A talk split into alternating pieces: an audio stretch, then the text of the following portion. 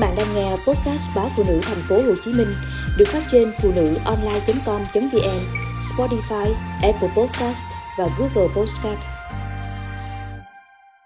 Bạn đã biết cách bảo quản quần áo đắt tiền?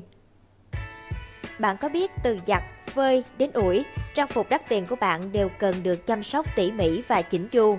Không giặt thường xuyên, việc giặt giũ gây ra hư hỏng cơ học cho các sợi vải, làm giảm tuổi thọ của chúng. Mặt khác, giặt khô dẫn đến hư hỏng do quá chất. Để hạn chế những vấn đề này, bạn có thể giảm tần suất giặt đồ.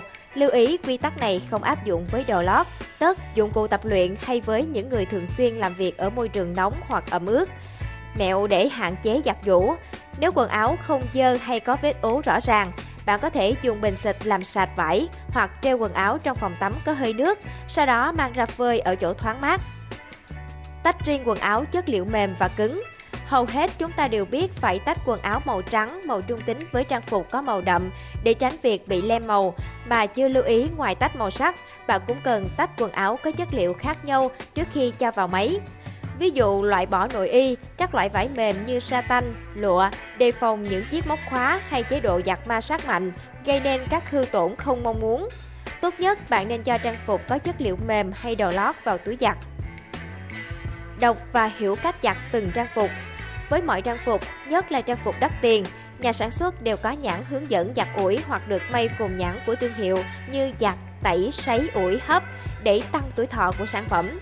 Song song với các hướng dẫn này từ nhà sản xuất, một mẹo bạn có thể bỏ túi là luôn giặt và phơi đồ ở mặt trái. Điều này giúp giảm thiểu tình trạng phai màu và mài mòn sợi vải cơ học trong mỗi lần giặt phơi. Bỏ qua máy sấy Máy sấy quần áo là một cách làm khô nhanh chóng, tiện lợi cho những người bận rộn. Song việc tiếp xúc với nhiệt độ cao và ma sát có thể làm hỏng sợi vải, khiến quần áo co lại, ảnh hưởng đến tuổi thọ của quần áo.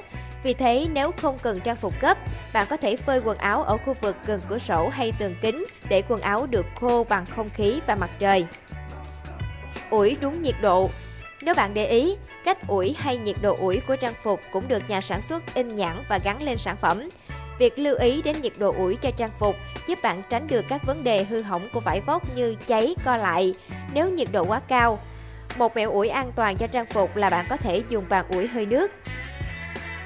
Treo đúng loại móc những chiếc móc treo bằng gỗ có đệm hoặc dày như trong khách sạn sẽ là lựa chọn tốt nhất cho trang phục của bạn. Chiều rộng cho phép phân bổ trọng lượng tốt hơn để giảm thiểu tình trạng chảy xệ và những đường nhăn khó coi do mắc áo mỏng để lại.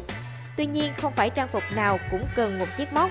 Ví dụ một chiếc áo len dệt kim sẽ giữ phơm dáng tốt nhất nếu bạn xếp lại và đặt ở một góc trong tủ. Sử dụng băng phiến và gói hút ẩm. Băng phiến có mục đích thiết thực là ngăn côn trùng phá hoại tủ hay quần áo của bạn. Ngày nay, có những loại băng phiến thơm mà bạn có thể mua để vừa ngăn chặn các loại bọ gây hại, vừa ướp hương cho trang phục.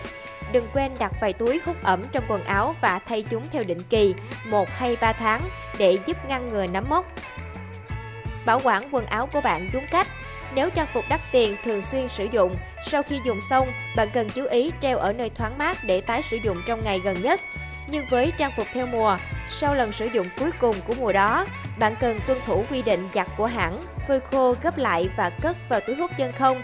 Điều này sẽ giúp tủ quần áo của bạn gọn gàng hơn, cũng như tăng tuổi thọ sử dụng của trang phục.